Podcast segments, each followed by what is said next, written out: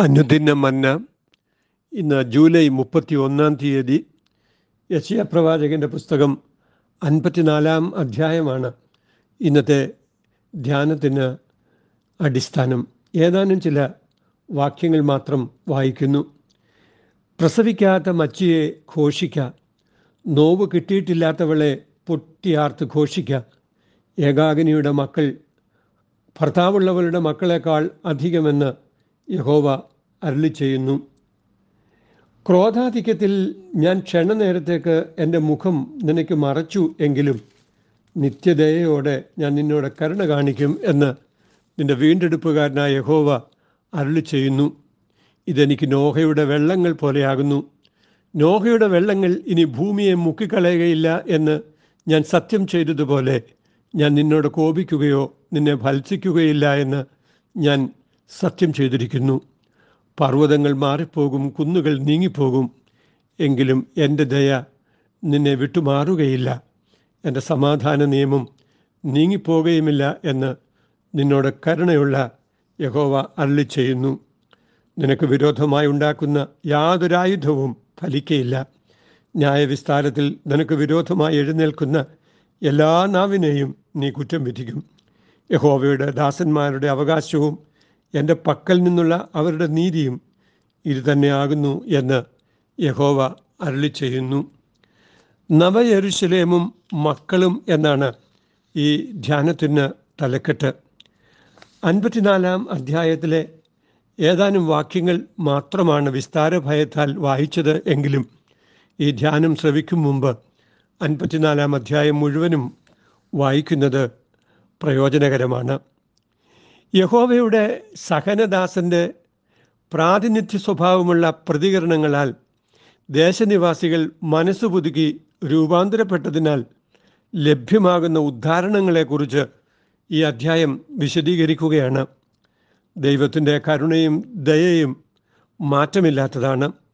ഹോശയ പ്രവചനത്തിൽ ഉപയോഗിച്ചിരിക്കുന്ന ഭാഷാ ശൈലിയും സങ്കേതങ്ങളുമാണ് ഈ വേദഭാഗത്തും ഉപയോഗിച്ചിരിക്കുന്നത്. അബദ്ധസഞ്ചാരിണിയായിരുന്ന ഗോമറിനെ ദൈവനിർദ്ദേശമനുസരിച്ച് കൂട്ടിച്ചേർക്കുന്ന ഹോഷയ ദൈവനാമത്തിൽ അപമാനം ഏറ്റെടുക്കുന്നവനായിരുന്നുവല്ലോ. ജനമല്ലാത്തവരെ ജനമാക്കി തീർക്കുന്ന ദൈവിക പ്രവൃത്തി ഈ സഹനദാസന്റെ പ്രതീകാത്മക നടപടികളിലൂടെയാണ് അനുഭവമായത് എന്ന് ഹോഷയ പ്രവചനം നമ്മെ പഠിപ്പിക്കുന്നു. വീണ്ടെടുക്കുന്ന ദൈവ സ്വഭാവം ആണ് ഇസ്രായേലിന്റെ ദൈവത്തിന് എപ്പോഴുമുള്ളത് എന്ന് ഈ വചനങ്ങളെല്ലാം പഠിപ്പിക്കുകയാണ്.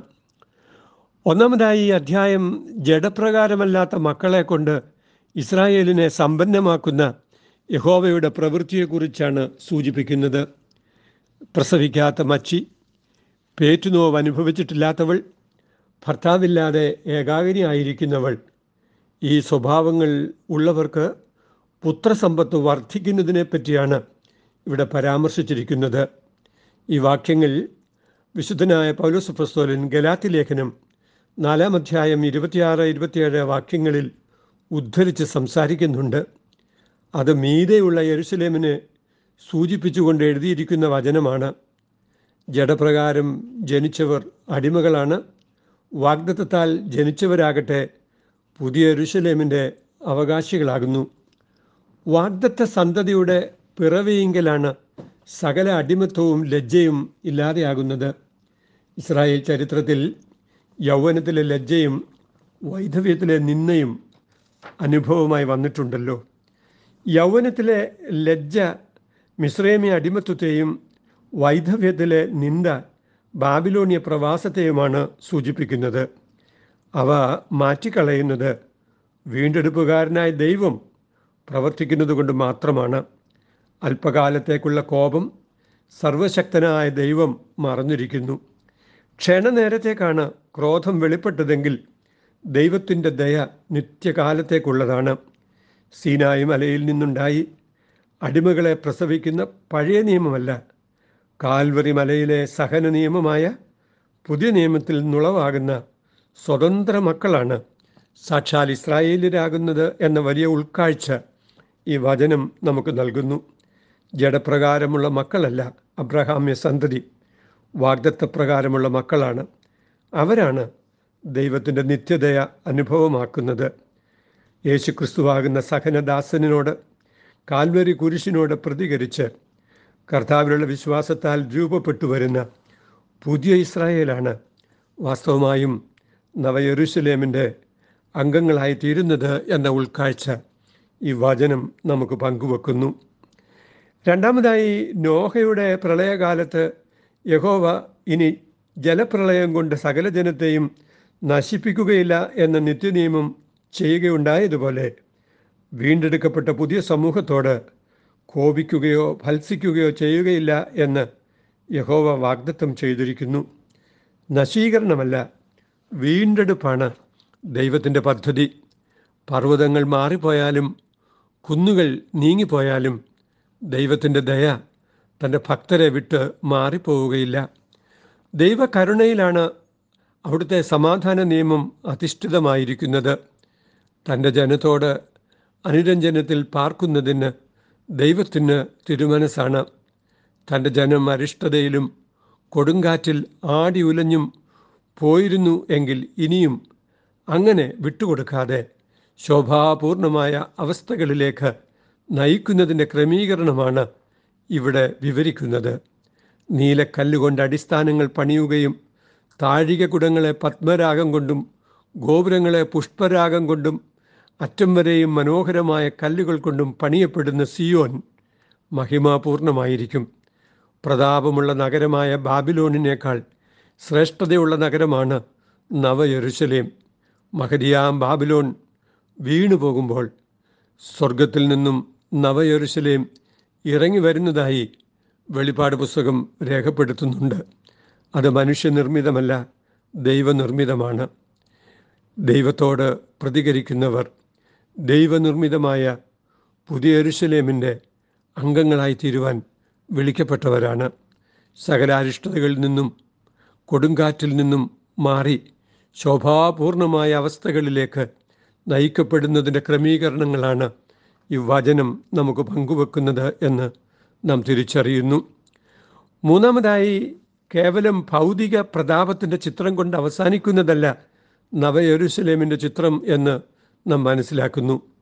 നവയൊരുസലേമിന്റെ മക്കളെല്ലാവരും യഹോവയാൽ ഉപദേശിക്കപ്പെട്ടവരും വലിയ സമാധാനം അനുഭവിക്കുന്നവരുമായിരിക്കും. നീതി വാഴുന്നവരായിരിക്കും അവർ. പീഡനത്തോട് അകന്നിരിക്കുന്നവരും ഭീഷണി ഏശാത്തവരുമായി അവർ വസിക്കും. അതിന്റെ കാരണം യഹോവയാണ് അവരുടെ സംരക്ഷകനും സന്ധാരണങ്ങൾ നൽകുന്നവനും. ഇസ്രായേലിനെതിരെയുള്ള പടപ്പുറപ്പാടുകളോ ആയുധശേഖരമോ ഫലിക്കാതെ പോകുന്നത് ദൈവം അതൊരിക്കലും അംഗീകരിക്കാത്തത് കൊണ്ടാണ് തന്റെ ജനത്തിനെതിരെ സംസാരിക്കുന്ന സകല നാവുകളെയും യഹോവ കുറ്റം വിധിക്കും.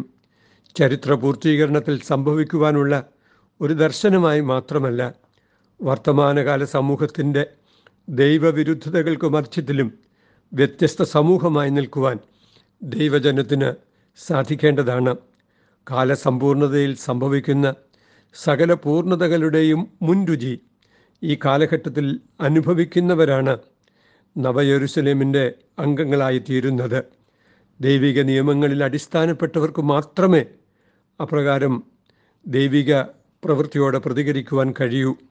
സകല ഭൗതിക സമൃദ്ധികളുടെയും മധ്യേ ദൈവത്തിന്റെ നിരന്തരമായ ഉപദേശങ്ങൾ സ്വീകരിച്ച് ദൈവം കൽപ്പിക്കുന്നത് കേട്ട് ദൈവജനമായി നിൽക്കുന്ന വേർപാടിന്റെ മനോഹരമായ അനുഭവം ദൈവജനത്തിനുണ്ടാകുവാൻ ഈ അധ്യായം നമ്മെ പഠിപ്പിക്കുന്നുണ്ട്. ദൈവകൃപയുടെ സന്തോഷം സകല സമൃദ്ധികളുടെയും മധ്യ അനുഭവിക്കുവാൻ നമുക്ക് ഇടയാകട്ടെ എന്ന് നമുക്ക് പ്രാർത്ഥിക്കാം. ഈ വചനധ്യാനം അതിന് നമുക്ക് മുഖാന്തരമാക്കി തീർക്കട്ടെ. കുന്നുകളകനിടിലും മഹാപർവതം മാറിടിലും തന്റെ ദയയെന്നും ശാശ്വതമേ. തന്മക്കൾ കാശ്രയമേ. തന്റെ ദയയെന്നും ശാശ്വതമേ. തന്മക്കൾ കാശ്രയമേ. ദൈവമായ കർത്താവെ നിന്റെ നാമത്തിൽ ഞങ്ങൾ ചേർന്ന് വരുവാൻ നിന്നാൽ ഉപദേശം പ്രാപിച്ചവരാകുവാൻ നിന്റെ നീതി വഴികളിൽ നടക്കുവാൻ അങ്ങനെ നവയെരുസലേമിന്റെ ആത്മീക മക്കളായി ഈ ലോകത്തിൽ ദൈവബന്ധത്തിൽ വിശ്വസ്തയോടെ ജീവിപ്പാൻ ഞങ്ങളെ എന്നും സഹായിക്കണമേ. അപ്പോൾ സകല മരണഭയങ്ങളിൽ നിന്നും ഞങ്ങളെ വിടുവിക്കുന്ന ദൈവകൃപയെ ഓർത്ത് നന്ദിയോടെ സ്തോത്രം. കർത്താവ് ഞങ്ങളെ അനുഗ്രഹിക്കണമേ.